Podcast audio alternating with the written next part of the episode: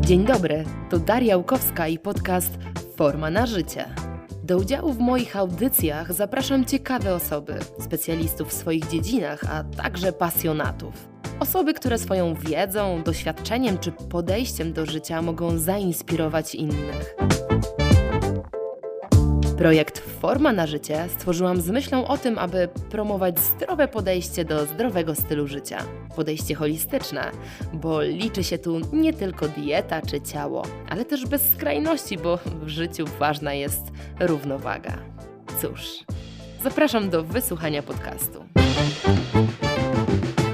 Ania, napisałaś pracę o mikroflorze jelit e, i ketozie, mm, a w Mhm. zasadzie o tym, jak w diecie ketogenicznej zmieniać nasza mikroflora jelit. E, I bardzo mnie ciekawi, do jakich wniosków doszłaś w tej pracy, bo tak naprawdę no, w diecie ketogenicznej można zarzucić, Mhm. że jest tam mało błonnika i mało produktów, które sprzyjają rozwojowi e, naszej mikroflory jelit. Kurczę, teraz mnie zagięłaś tym pytaniem, bo tak naprawdę jeśli chodzi o to, do jakich wniosków doszłam, to wnioski są w zasadzie bardzo proste. E, Natomiast cały proces badawczy i wyniki, które przy okazji mieliśmy okazję, e, e, przy okazji mieliśmy okazję gdzieś tam uzyskać, tak, wyniki, wskazywały na bardzo dużo różnych rzeczy, tak? Natomiast wniosek z tej pracy jest taki, że jakby mogło się okazać, wcale e, tak dużo osób e, na diecie ketogenicznej e, właśnie wcale nie dba o błonnik, tak? Czyli, e, czyli mamy grupę osób, która jakby jest świadoma swoich wyborów żywieniowych i rzeczywiście włączają błonnik w postaci warzyw, ale mamy też grupę osób, która jakby kompletnie ten, ten, ten aspekt zaniedbuje. No i e, w samej grupie badanej rzeczywiście zaobserwowaliśmy różnice, jeśli chodzi o funkcję przede wszystkim mikrobiomu, bo to też jest e, taki ważny aspekt, że nie tylko sam skład e, mikroflory nie, jelitowej, ale przede wszystkim funkcje. Więc taki, tak w bardzo dużym uproszczeniu wniosek jest taki, że rzeczywiście dieta ketogeniczna może w pewien sposób być takim elementem zdrowego stylu życia u osób aktywnych fizycznie, natomiast musi być to e, taki e, model, w którym jemy dużo orzechów, jemy dużo warzyw i przede wszystkim jemy dużo e, owoców jagodowych, nie? Czyli, czyli polifenole i prebiotyki. Więc Okej. tego w bardzo dużym skrócie tak to wyglądało. Jeśli chodzi o szersze wyniki, to prawdopodobnie będzie to też publikowane, także, także mam nadzieję, że wszyscy będziemy mogli poczytać coś ciekawego, zobaczyć metodologię tego, jak to było wykonane e, i, i myślę, że to będzie fajna, fajna praca. Bo ja kojarzę, że e, jakiś czas temu e, było głośno jakiejś właśnie pracy, która pokazywała to, że ludzie, którzy byli na diecie ketogenicznej, tylko ja nie pamiętam ile, ile czasu wtedy to ci ludzie byli, no że bardzo to negatywnie właśnie wpływało na mikroflorę jelit. Tak, e, wiesz co, i e, tutaj akurat jeśli chodzi o em, jakby takie badania na, na ludziach, tak możemy powiedzieć, że troszeczkę tych badań jest. Więcej zdecydowanie mamy badań na modelu zwierzęcym, jak to przeważnie No tak. bywa. E, Natomiast e, te badania, które zostały wykonane na ludziach, em, problem z nimi, znaczy problem, jakby może, może nie jest to problemem tak w takim obiektywnym rozumieniu, ale mm, rzecz w tym, że były to badania przeprowadzone na ludziach, którzy są chorzy na jakąś tam daną jednostkę chorobową. No, Były to na przykład dzieci z deficytem GLUT1, tak? były to na przykład dzieci z epilepsją, e, były to osoby ze stwardnieniem rozsianym. Także zauważ, że, że, że były to jednostki chorobowe, które tak naprawdę mają pewną specyfikację konkretną. E, A my już wiemy, że mikrobiota jelitowa jest czymś takim, co e, jest zupełnie inne u zdrowej osoby, a zupełnie inne u chorej, więc też niekoniecznie, tak w zasadzie no nie możemy tego ekstrapolować na, na, na osoby zdrowe, nie? Mm, Tutaj też, też, też, też mm, jakby mm, wtedy nie możemy powiedzieć, że dieta ketogenna zmienia mikrobiotę u osoby e, tak chorej i tak samo zmieni u zdrowej. Mm, Natomiast wiesz, czy, czy negatywnie? Nie wiem. Nie wiem, co to za badanie dokładnie masz na myśli. Natomiast te, które są mi znane, które są w literaturze mm, gdzieś tam dosyć też często cytowane w różnych takich dosyć świeżych też e, tych review, tak, czyli e, pracach przeglądowych, to są właśnie te badania, o których wspomniałam, na tych konkretnych jednostkach chorobowych i paradoksalnie dieta ketogenna właśnie w tych jednostkach chorobowych e, wpływała pozytywnie na mikrobiom jelitowy w większości przypadków. Natomiast e, co jeszcze jest ważniejsze, to wpływała różnie w zależności od jednostki chorobowej. Czyli na ten moment e, są to tak rozbieżne wyniki badań, że nie możemy jednoznacznie stwierdzić, jakie zmiany dieta ketogeniczna wywołuje, bo najprawdopodobniej jest to związane z tym, że e, z tym, jak, jaki skład ta dieta ketogeniczna miała, jaki jest wyjściowy profil mikrobioty tych osób, które ją wdrożyły.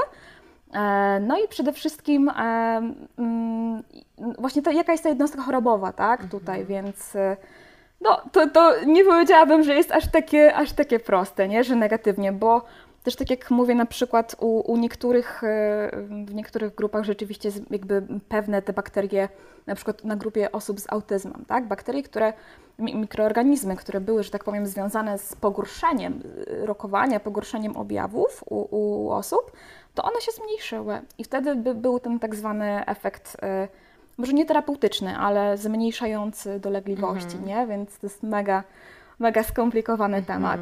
Dużo jeszcze nie wiemy na ten temat. Tak, tak. Okay. Du dużo jeszcze nie wiemy. Wiemy tylko jedną rzecz. Wiesz, jaką?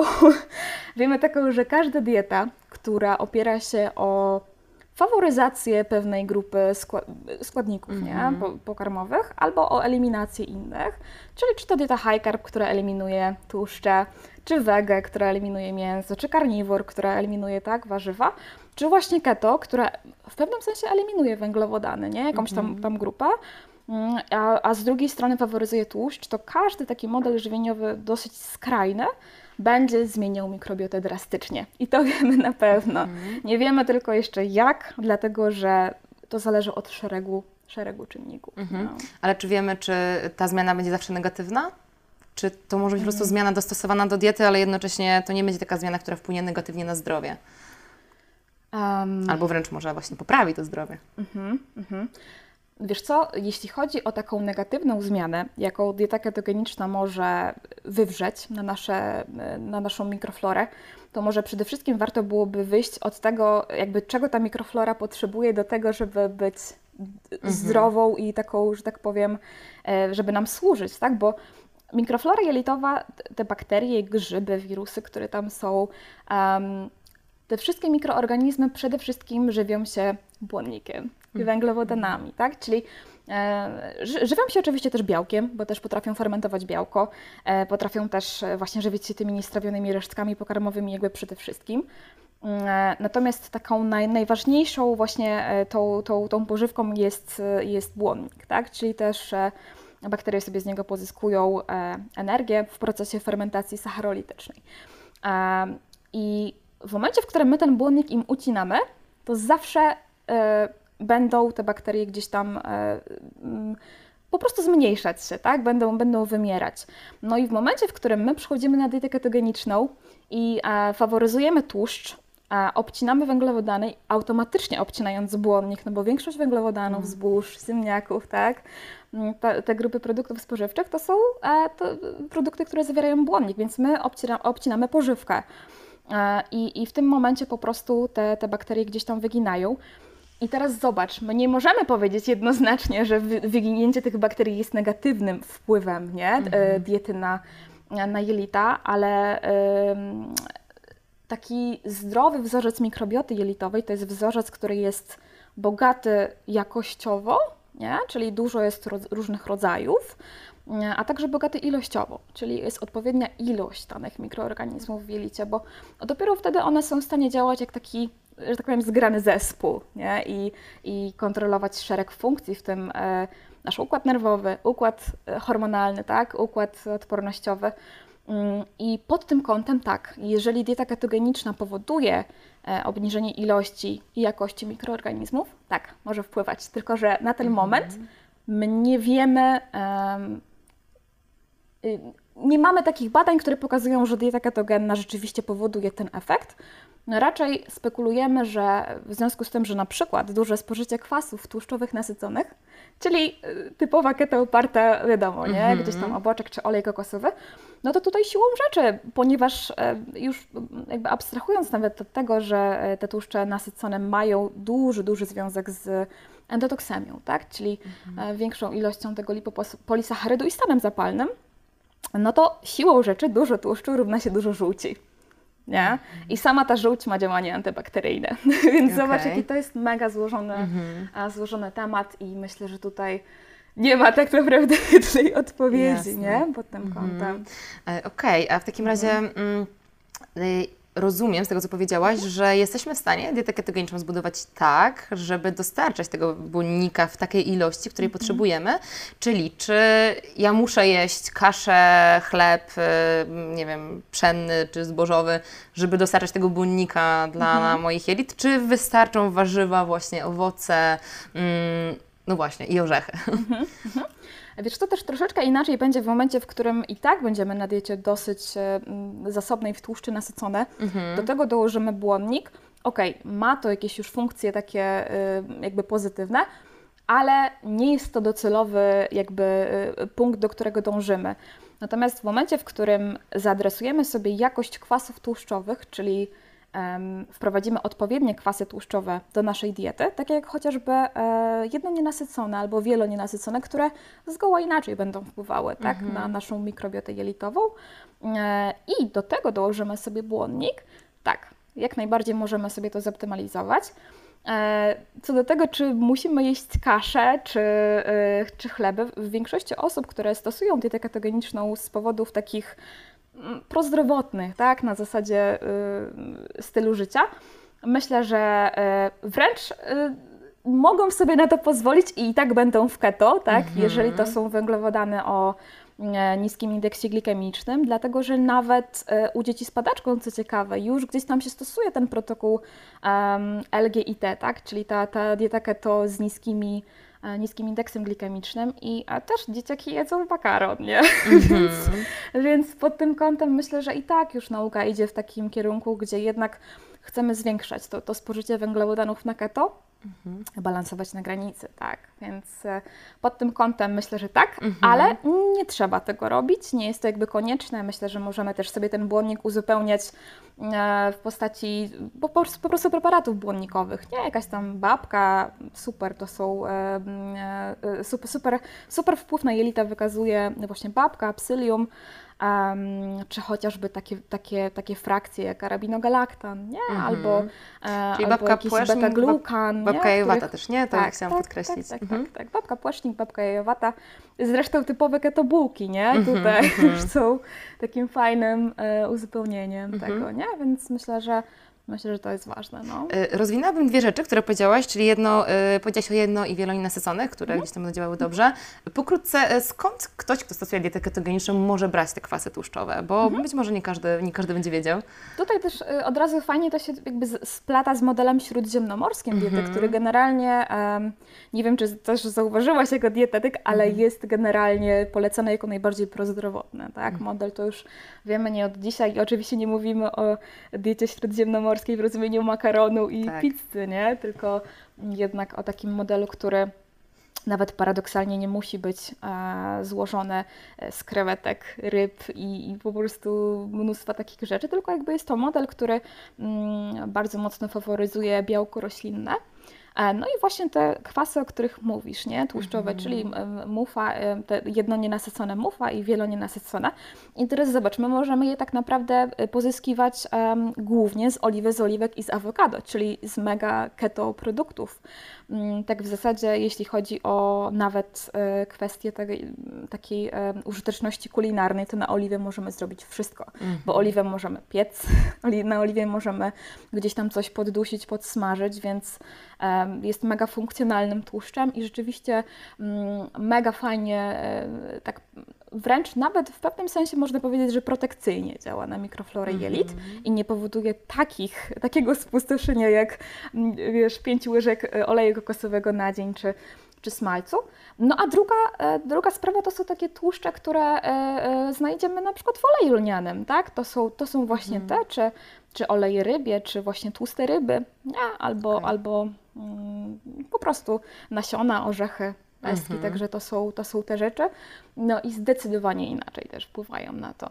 Myślę, że tutaj w kontekście orzechów też e, fajnie, bo mamy od razu błonnik, tak? Mamy troszeczkę kwasu fitynowego i tutaj uprzedzam, że kwas fitynowy też może spełniać te prozdrowotne funkcje, też o czym pewnie nie, nie każdy wie.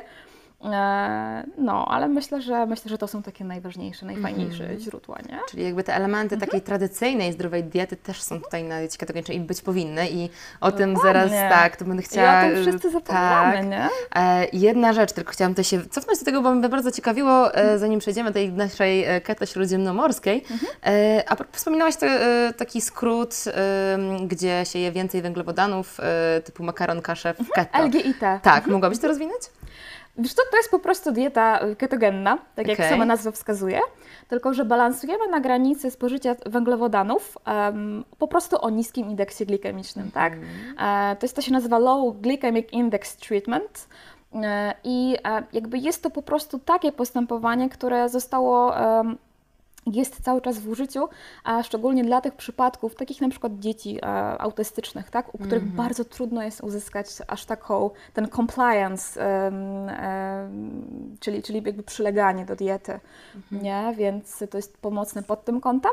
E, jest to zwykła dieta keto, do której po prostu dodajesz węglowodany właśnie z takich produktów jak na przykład kasza gryczana, tak? Ale tego się ogranicza tą ilość węglowodanów wtedy? Ograniczasz do momentu, dopóki jesteś w stanie utrzymywać ketonemię na Czyli się stałym testuje poziomie. zależnie od człowieka. Dokładnie, Mhm. dokładnie, dokładnie. Czasami jest to mm, 80 gramów węglowodanów na Mhm. dzień, czasami 100, czasami 60, czasami 50, więc y, Nie wiem, czy to się spodoba wyznawcom keto. ja myślę, że tutaj będziemy, wiesz, No właśnie. na świeczniku, ale tak jest, to, to jakby wiesz, no, wystarczy otworzyć jeden e, z lepszych artykułów, jakiś, z pierwszych lepszych artykułów, Mhm. tak, o diecie keto mm, i już mamy gdzieś tam to opisane, tak samo jak dieta MAT, tak, czyli ta e, modyfikowana dieta Atkinsa, tutaj też mamy, przecież to też jest ketoza, tylko jemy o wiele więcej białka, więc zaraz znowu białko przecież wywala z ketozy, Mhm. Tak, więc, więc też pewnie znowu gdzieś tak będzie. No ale właśnie, y, to jest myślę, że dobry, dobry moment właśnie, żeby to powiedzieć, że y, dieta ketogeniczna to nie jest jeden model, którego Tak. się musimy kurczowo trzymać, bo inaczej, nie wiem, nie wypadniemy z jakiegoś kręgu mm, keto wielbicieli. Tak, tak, tak, tak. tak. E, no właśnie i z tego, co e, sama też e, dużo mówisz, e, taka tradycyjna keto być może wcale nie jest e, dobrym keto. Taka tradycyjna, myślę sobie, taka, której się kojarzy przeciętnemu człowiekowi. Tak, myślę, że wiesz, ona też się tak nam kojarzy, dlatego że jednak pierwsze książki, które tutaj w Polsce gdzieś tam były, jednak były ze Stanów i były napisane w Stanach późno, e, że tak powiem, i, i tutaj też dotarły, że tak powiem, no po prostu e, przestarzałe, tak, materiały już i w momencie, w którym jeszcze istnieją w ludziach, istnieje w ludziach przekonanie, że jednak olej kokosowy można spożywać po to, żeby e, zredukować masę ciała i w ogóle w keto nie liczymy kalorii, no to też to są takie niestety szkodliwe mity. Mm, I myślę, że wiesz, my jako ludzie mamy takie coś, że mm, bardzo lubimy przede wszystkim przechodzić ze skrajności w skrajność i jak e, byliśmy e, przez wiele lat w takim modelu, w którym mówiono nam, że tłuszcze są złe i cholesterol poniżej e, 200, tak? I w ogóle, jejku, tylko jedno, jedno czy tam dwa jajka na tydzień.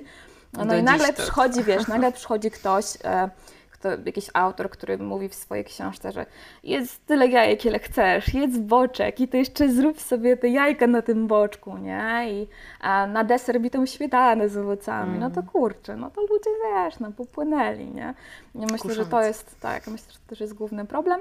Ale tak, tak jak mówisz, dieta keto jakby nie wyklucza węglowodanów, nie? Ona je optymalizuje, więc myślę, że, że są ludzie, zresztą e, też e, nawet z cukrzycą e, taką insulinozależną, nie? czyli tą typu pierwszego, którzy spożywają około treningowo bardzo duże ilości węglowodanów i, i tak są w ketozie, więc jest to niezwykle złożony temat, nie? Pod kątem metabolicznym. No dobra, a jakbyśmy e, taki miały złoty środek znaleźć, czyli jakby mm, ta ketoza z czarno smażonym boczkiem e, i śmietaną, olejem kokosowym z jednej strony, z drugiej ta ketoza, gdzie dokładamy sporo węglowodanów, bo ktoś jest aktywny, czy e, z innych powodów. To powiedzmy, że ktoś sobie taki, wiesz, przeciętny człowiek, żyje sobie, y, praca siedząca, y, niewiele trenuje i chce być po prostu na diecie ketogenicznej tam ze swoich jakichś tam powodów, to jaki taki model byłby najbardziej właśnie optymalny? No, wspomniałaś trochę o tym śródziemnomorskim, ale tak w praktyce jeszcze, żeby to o, o nim trochę opowiedzieć. Wiesz, y, y, jakby zwykło się mówić, że na to, żeby zjeść y, cukier i słodycze, trzeba sobie zapracować, nie? Mhm. No ale w drugą stronę też tak jest, na tłuszcz też trzeba sobie zapracować, więc em, myślę, że dla takiej osoby, która najczęściej, wiesz, mm, chce po prostu troszeczkę zredukować masę ciała, Myślę, że super będzie e, przede wszystkim uświadomić sobie, że to nie do końca to jakby hasło, wiesz, jedz tłuszcz, spalaj tłuszcz jest okej. Bo okej, tak, faktycznie na diecie ketogennej e, jakby bardzo mocno wzrasta utylizacja kwasów tłuszczowych, no ale kurczę, to, to nie są tylko e, kwasy tłuszczowe z naszej tkanki tłuszczowej, nie? Tylko też są te kwasy gdzieś tam właśnie z zewnątrz. I żebyśmy mogli sprawnie spalać tą tkankę tłuszczową, no to musimy obciąć tłuszcz z żywności, tak? Więc koniec końców e, najczęściej taka dieta ketogeniczna dla mm, jakiejś takiej pani, która chce sobie po prostu zrzucić kilka kilogramów, to są po prostu e, dobre produkty białkowe i wcale nie karkówka, wcale nie golonka i wcale nie żeberka, To jakie? tylko jakaś pierś z indyka, tak? Jakaś polędwiczka wieprzowa, jakiś dorsz, jakaś ryba. No przede wszystkim ryby myślę, że tutaj warto do, do swojej diety włączyć. Też nie śledzie i nie tuńczyk z puszki i, e, i, i tylko takie, takie źródła, tylko też jakby no jak najbardziej chude ryby, chude białko. E, I jest to po prostu otulone warzywami z odrobiną tłuszczu i to tłuszczu, który ma do spełnienia jakieś funkcje, czyli mm, e, zazwyczaj właśnie zawierającego jakieś, wiesz, nienasycone kwasy tłuszczowe, te niezbędne. No i tyle. Reszta, reszta kalorii ma, ma być pozyskiwana z naszego, nie? Tłuszczu Okej. tkankowego, więc, więc y, No, takie tak myślę, chude, że chude białko, y, trochę tłuszczu i warzywa, to brzmi tak bardzo niskokalorycznie. Myślę, że, no czy no wiesz, no jeżeli jesteś na diecie e, gdzieś tam takiej redukcyjnej, no to myślę, że 1700 kalorii to jest taka, taka fajna No pula, tak, tak. nie? Więc, Tak. więc też, też umożliwi Ci gdzieś tam redukcję. Czy trochę tłuszczu, nie wiem, po łyżce do, do każdego posiłku już masz sporą pulę kaloryczną, nie? No to dwie. No, trochę awokado, trochę orzechów, No. gdzieś tam zagryźć, myślę, że ze spokojem. Takie 1700 kalorii da się e, jak najbardziej, Mhm. jak najbardziej em, Okej. znaleźć, nie? No jeśli chodzi o, o, taką, o taką dietę dla osoby, która nie jest na redukcji, myślę, że też przede wszystkim oliwa z oliwek, przede wszystkim dużo warzyw, e, nawet ponad 50% białka roślinnego, więc myślę, że ze, ze spokojem cały talerz warzyw z jakimiś nasionami, orzechami, tak? No i potem białko, Mhm. e, raczej chude produkty i myślę, że myślę, że to jest taki model e, diety ketogenicznej, w którym e, większość z nas będzie funkcjonować dobrze, nie? Bo patrząc właśnie pod kątem mm, wpływu białka zwierzęcego, tak? A już w szczególności połączenia białka zwierzęcego z tłuszczem mm, nasyconym na naszą mikrobiotę jelitową, no to nie wygląda to dobrze. I dlaczego mamy traktować osoby będące na keto troszeczkę inaczej, nie? Że jakby ich to nie obowiązuje? No nie wiem, nie byłabym śmiała, żeby aż tak powiedzieć, nie? E, czy mówimy o mięsie y, niezależnie od obróbki wpływa negatywnie, Mhm. Co, czy ta jakby- obróbka ma znaczenie? Jakby nie, nie mówię o przetworzonym mięsie, nie? Mhm. Tam jakimś ty, typu wędliny, bo wiadomo, że tutaj akurat te produkty mięsne same w sobie mają pewne czynniki, tak, rakotwórcze i tutaj dla każdego będą wpływały negatywnie. Bardziej mówię nie, o takich mm, zdrowej, nie wiem, nawet jakiejś, y, nie wiem, karkówce, tak, czy golący z, z, z wolnowaru, jak ktoś sobie zrobi, to myślę, że jedzenie tego codziennie w dużej ilości, no, Mhm. no, niekoniecznie, nie? I to też pokazują badania właśnie w kontekście mikrobiomu jelitowego, że nasze bakterie nie lubią tego. Nie lubią dużej Mhm. ilości białka, nie? Zwierzęcego przede wszystkim. Okej, no dobra. E, czyli jakby tutaj podstawa to te warzywa i e, ja No. tutaj też mam wrażenie i bardzo często się spotykam z, taki, z takim em, gdzieś tam podejściem, że e, no pół pomidora za dużo, nie? To już za dużo jak na keto, nie? Wiesz, No właśnie jakby, ja nie wiem skąd to się wzięło w ogóle, nie? Wydaje mi się z tego, że z tego, że skrupulatnie liczymy każde gdzieś tam te węglowodany, y, wiesz, i patrzymy na to, że nas wyrzuci z ketozy. No. E, I, i jak pamiętam, e, jak wrzuciłam niedawno właśnie na, na relację na Instastory rybę i, i dynię mm, i ktoś mi I- skomentował no. i napisałam, że y, coś tam czyste keto, to coś takiego w cudzysłowie. I ktoś właśnie mi napisał, kolega trener, że ale przecież to nie jest keto, tam jest dynia. No. Więc e, jakby e, właśnie, no to może tak wyjaśnimy też, no bo jeżeli sobie policzysz te węglowodany, no to teoretycznie nie masz tych 20-30 e, książkowych keto, no i wypadasz z keto i no właśnie, co dalej? Wy, wypadasz z keto matematycznie, nie? Tak, w takim sensie, dokładnie. że nie masz tych 20 gramów. Ja też nie wiem za bardzo skąd to się wzięło. Wydaje mi się, że jest to jakieś tam nie chcę powiedzieć, że przestarzałe, tak? Mhm. Bo e, dieta keto no, nie, no, niezwykłe efekty ma u mm, e, chociażby dzieci, tak, z padaczką.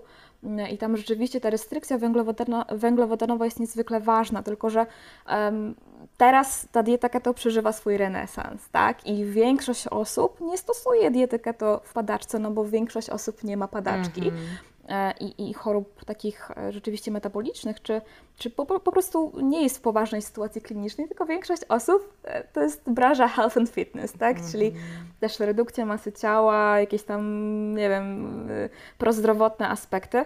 No więc wydaje mi się, że tutaj, nie? Też... też Kalka też może z dietetyki właśnie klinicznej, właśnie z tej epilepsji, gdzie ważniejsze jest trochę ten poziom teoretycznie, tak? ale jak mówisz też, że też tam, tam to też się zmienia. Tak, um, Dokładnie, dokładnie. Mhm. I tutaj wydaje mi się, że e, to po prostu jest jakiś tam błąd nadmiernej znowu analogii, nie? nie niepotrzebnej. E, no bo, bo jeżeli ktoś jest aktywny fizycznie, no to automatycznie te węglowodany powinien dopasować sobie do danej aktywności fizycznej. Mhm. Też nawet jeśli chodzi o badania mm, na temat diety ketogenicznej w sporcie, no rzeczywiście mamy pionierów, tak? Y, tutaj pracę Wolka i Finiego i tak dalej. Natomiast obecne prace, chociażby prowadzone przez tutaj profesor Burkę, tak?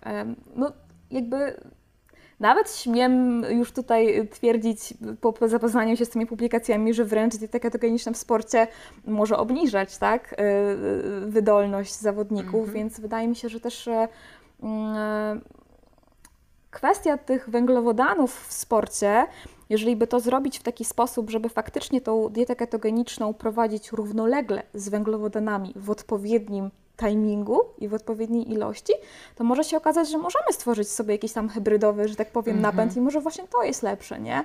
A nie, że tylko ketoza tak. i...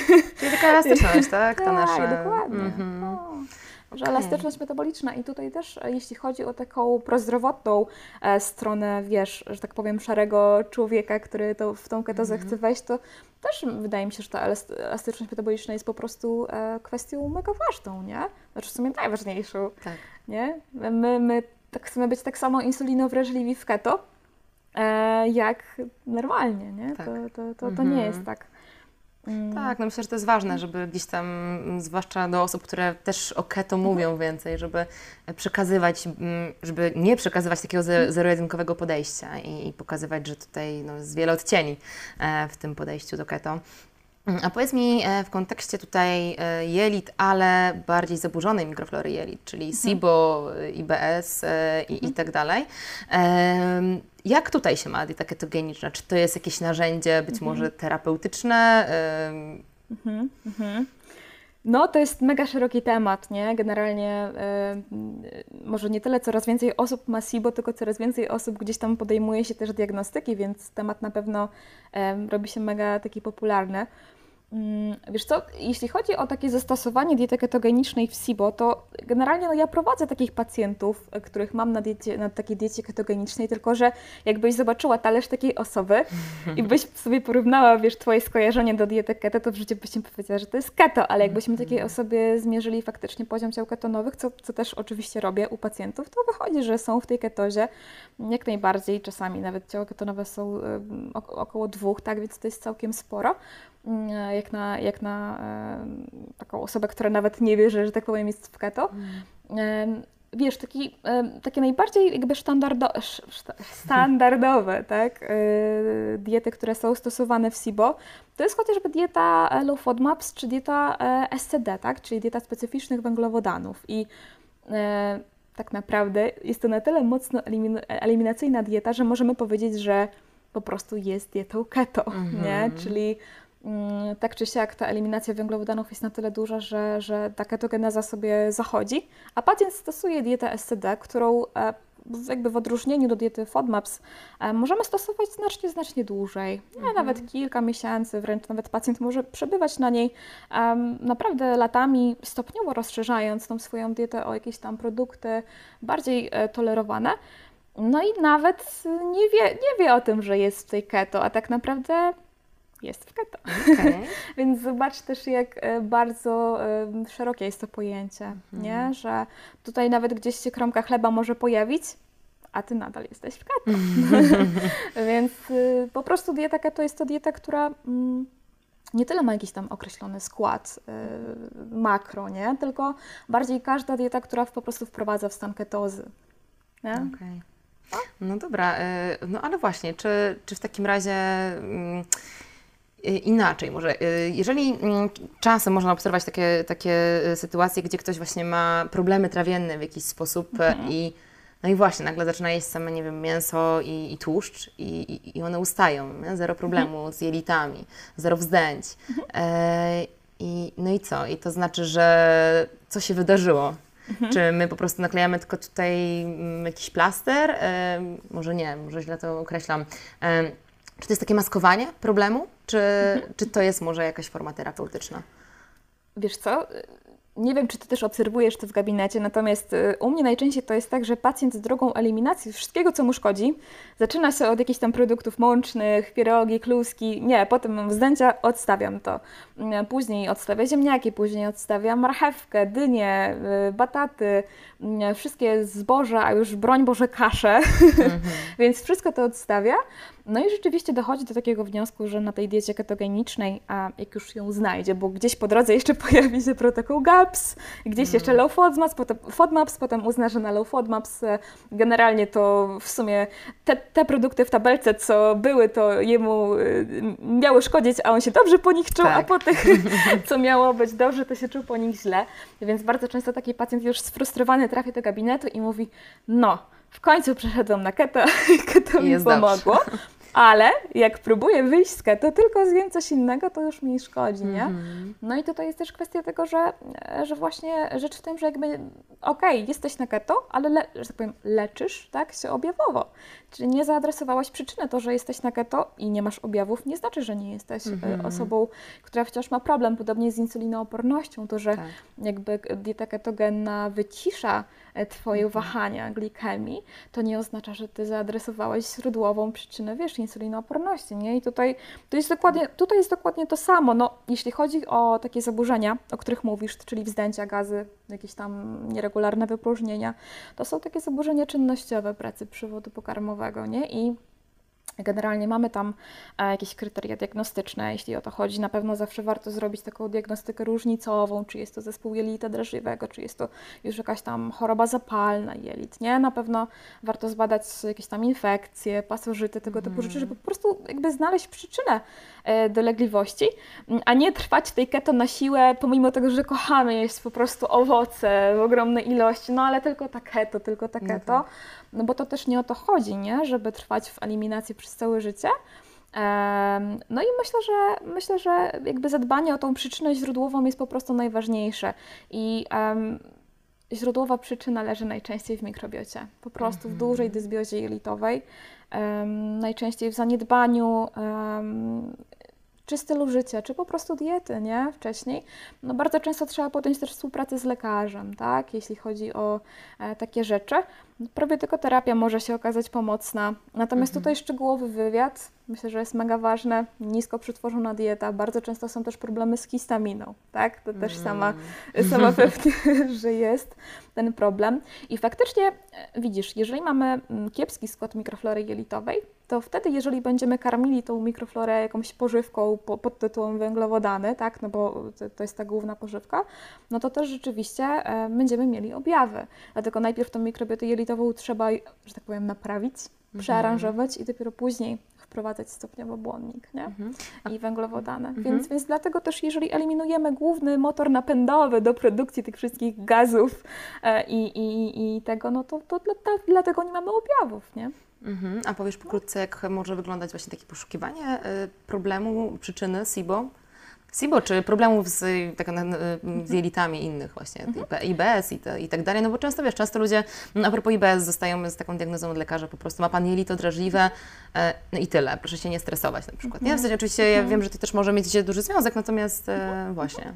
Znaczy, przede wszystkim myślę, że trzeba trafić na świadomego lekarza, który ma świadomość właśnie tego, że jeśli chodzi o jelito drażliwe, to nie można pacjenta zostawić samego sobie, bo bardzo często z jelita drażliwego właśnie rozwija się SIBO, tak? Czyli, czyli pacjent dalej je mm, przetworzone jedzenie, e, no a po prostu e, jeszcze bardziej pogłębia swój problem. Więc to jest jakby pierwszy krok, świadomy lekarz, nie? On też będzie w stanie rozpoznać właśnie, e, czy, czy to jest rzeczywiście e, IBS, e, czyli ten, ten, ten syndrom jelita drażliwego, czy już IBD, czyli ta jakaś choroba zapalna jelitu jest niezwykle ważna. Tutaj też robi się szereg badań, żeby po prostu wykluczyć to. No i również w kontekście SIBO. Bardzo często jest tak, że grupa właśnie pacjentów z tym jelitem drażliwym po prostu ma problem z SIBO, tak? I to też najgorsze, co niestety y, robimy i co też spotykamy, y, ja, znaczy ja spotykam w gabinecie, ale wiem też, że inni specjaliści również, to jest to, że pacjent najpierw przychodzi na keto, a dopiero później próbuje sobie diagnozować SIBO, tylko że tak też nie można, nie? -hmm. Bo mm, teoretycznie złotym standardem jest y, gdzieś tam takie bardzo inwazyjne badanie, tak, pobrania treści e, e, z jelit, natomiast tego prawie, że nikt nie robi, no bo jest to badanie po prostu no, no ryzykowne dosyć.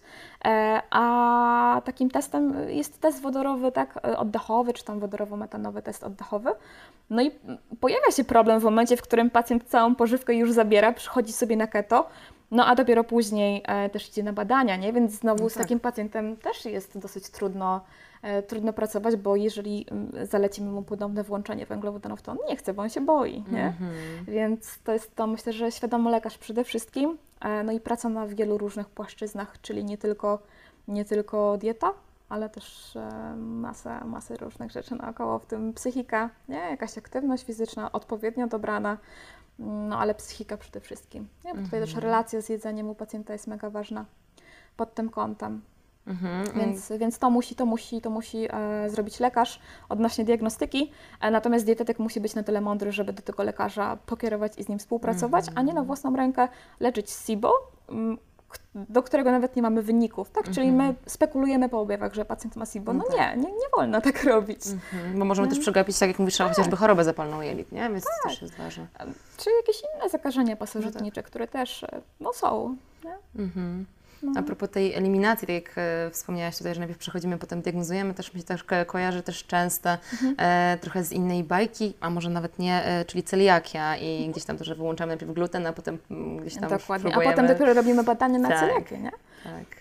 Tak. Mm, no, a to ważne, że tak jeszcze podkreślę, że, że wtedy e, nie, jakby wyjdzie nam fałszywie na przykład ujemne wyniki i to też jest Albo mamy pacjenta, który ma wszystkie objawy wskazujące na pasożyty, więc najpierw mu damy jakiś e, tak. antykontamin i po prostu mnóstwo, mnóstwo ziół i potem dopiero a, no w sumie to nie wiemy, czy pan miał te pasożyty, no ale w sumie już jest pan przeleczony, to pewnie nie ma pan tych pasożytów, a przecież pasożyty też są mm, jakby mm, wymagają leczenia farmakologicznego, tak? To też, to też nie jest zabawa, nie? Tak myślimy, że ziołami jesteśmy w stanie mhm. sobie pomóc.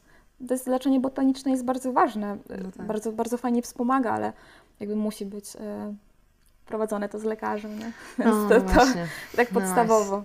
No, no y, tak. I, I, tutaj y, właśnie a propos y, mamy SIBO, mamy y, tutaj ten IBS i, i tak jak wspomniałaś, ten diecie. SCD, a sam kontekst diety ketogenicznej, no już tutaj w tym ujęciu, którą wyjaśniłaś, czyli takiego bardziej wprowadzenia organizmu stan ketozy niż stricte e, diety ketogenicznej, takiej modelowej, standardowej. Mm, gdzie byś widziała jeszcze zastosowanie takiej diety, że być może warto e, pokusić się o wprowadzenie organizmu stan ketozy, w jakich jednostkach chorobowych być może? Wiesz co, przede wszystkim jakby mogę powiedzieć z punktu widzenia literatury tak, fachowej, mhm. czyli, czyli gdzieś tam, tam, gdzie widzimy, że te, te badania bardzo fajnie wychodzą. Um, duża grupa pacjentek na pewno z PCOS, tak, czyli, okay. czyli syndrom policystycznych jajników. Tutaj myślę, że bardzo fajnie to też wychodzi w badaniach naukowych, przede wszystkim ten model śródziemnomorski, mm-hmm. więc to jest to. No i też z doświadczenia widzę, że pacjentkom to po prostu pomaga, um, czy to w kontroli glikemii, one po prostu lepiej się czują. E, wszystkie objawy takiej androgenizacji też dosyć, dosyć mm-hmm. prędko schodzą, e, trądzik, tego typu rzeczy. Wiesz, w samych chorobach jelit ketoza nie jest żadnym takim e, złotym standardem, absolutnie, mm -hmm, nie? Mm -hmm. W takim rozumieniu na przykład jak to mm, gdzieś tam jest w tej padaczce lekoopornej, gdzie rzeczywiście jest stosowana. z takich, na pewno cukrzyca typu pierwszego jest taką e, chorobą, w której warto zaadresować nie? to podejście, podejście ketogenne. Mm, no dużo jest takich jednostek mm -hmm. metabolicznych, nie? To, no to może inaczej, myślę, że, no. gdzie byś nie zastosowała? Zdecydowanie. Mhm, gdzie bym nie, na pewno nie stosowałabym w nowotworach na własną rękę. Okej. Nie? Bo to jest w sumie, to jest chyba najbardziej niebezpieczne, co mogę powiedzieć. Mhm. W cukrzycy też y, typu pierwszego bym nie stosowała na własną rękę, bo jest to kwestia tego, żeby, że należy dostosowywać odpowiednio dawki insuliny wtedy, tak? Do, Mhm. do, do tego, więc to musi być robione z lekarzem. W kontekście nowotworów dieta ketogenna włączona na własną rękę to jest najprostsza droga do niedożywienia.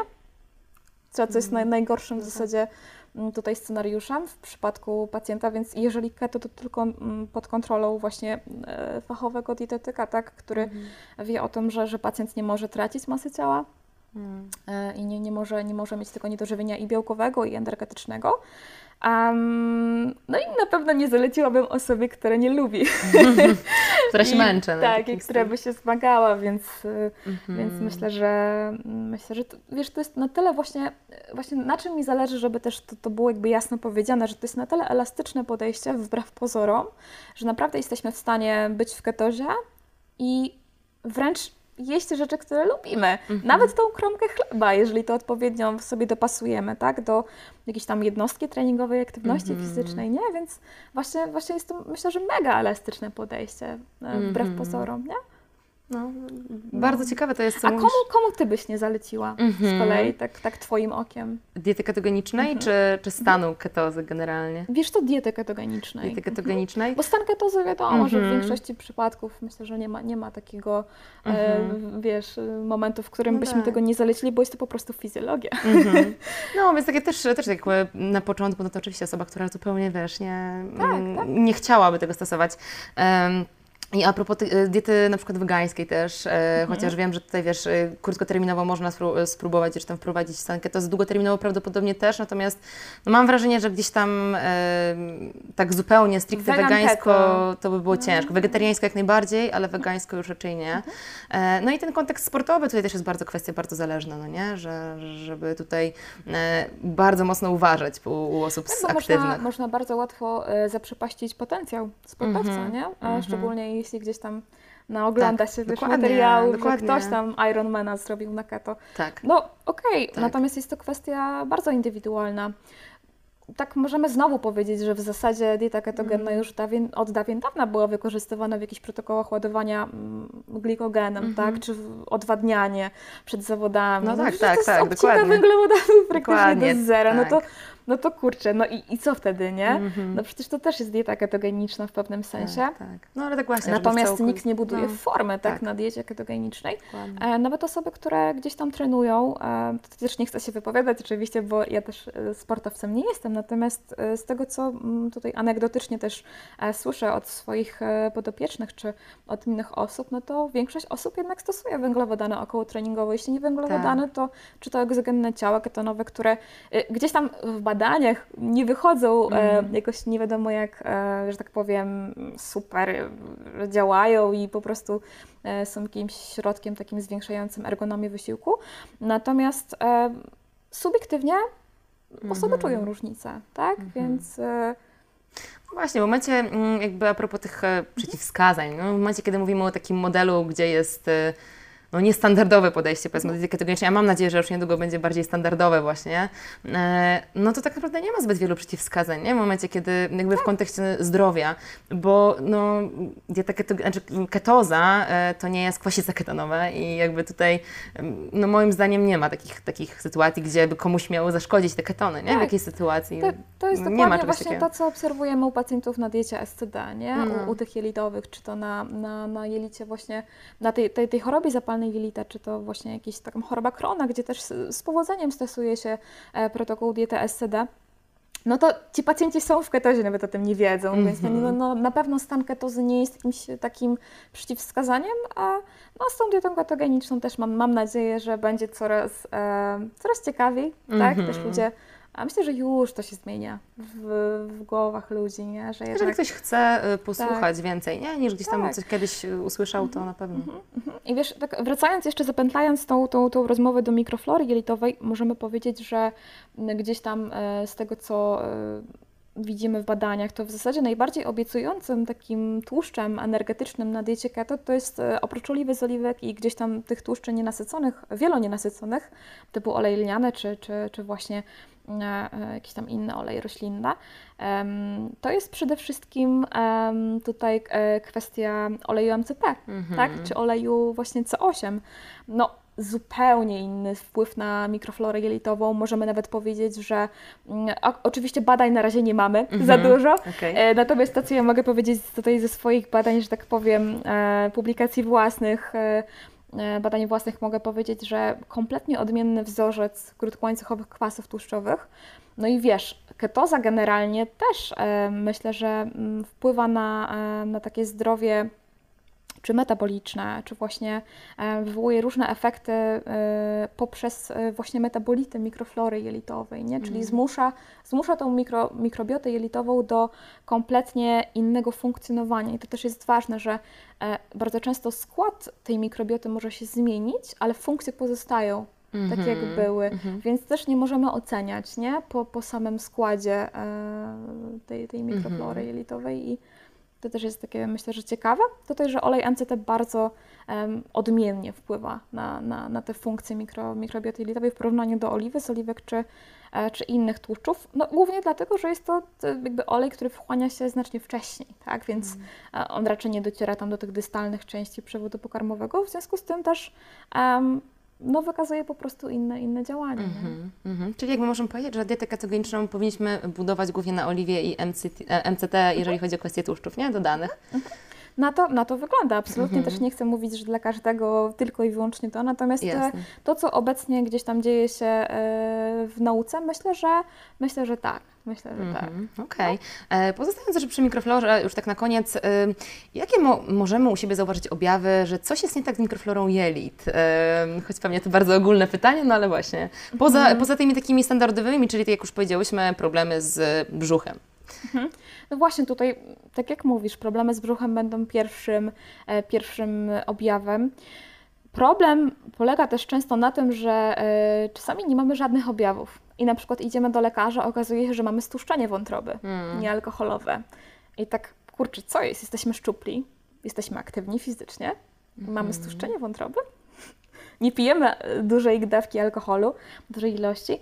No i tutaj też właśnie problem polega na tym, że w momencie, w którym ta mikrobiota jelitowa jest mocno zaburzona i wytwarza bardzo dużo czynników prozapalnych, czynników niekorzystnych dla naszego zdrowia, w tym właśnie lipopolisacharydu, no to będzie nas, że tak powiem, od środka mm, negatywnie gdzieś tam Okej. e, mm, będzie negatywnie wpływać na nasze zdrowie, a my niekoniecznie te objawy musimy mieć. Ale tak jak, tak jak też powiedziałaś tutaj, myślę, że pierwszy, pierwszy objaw to jest to.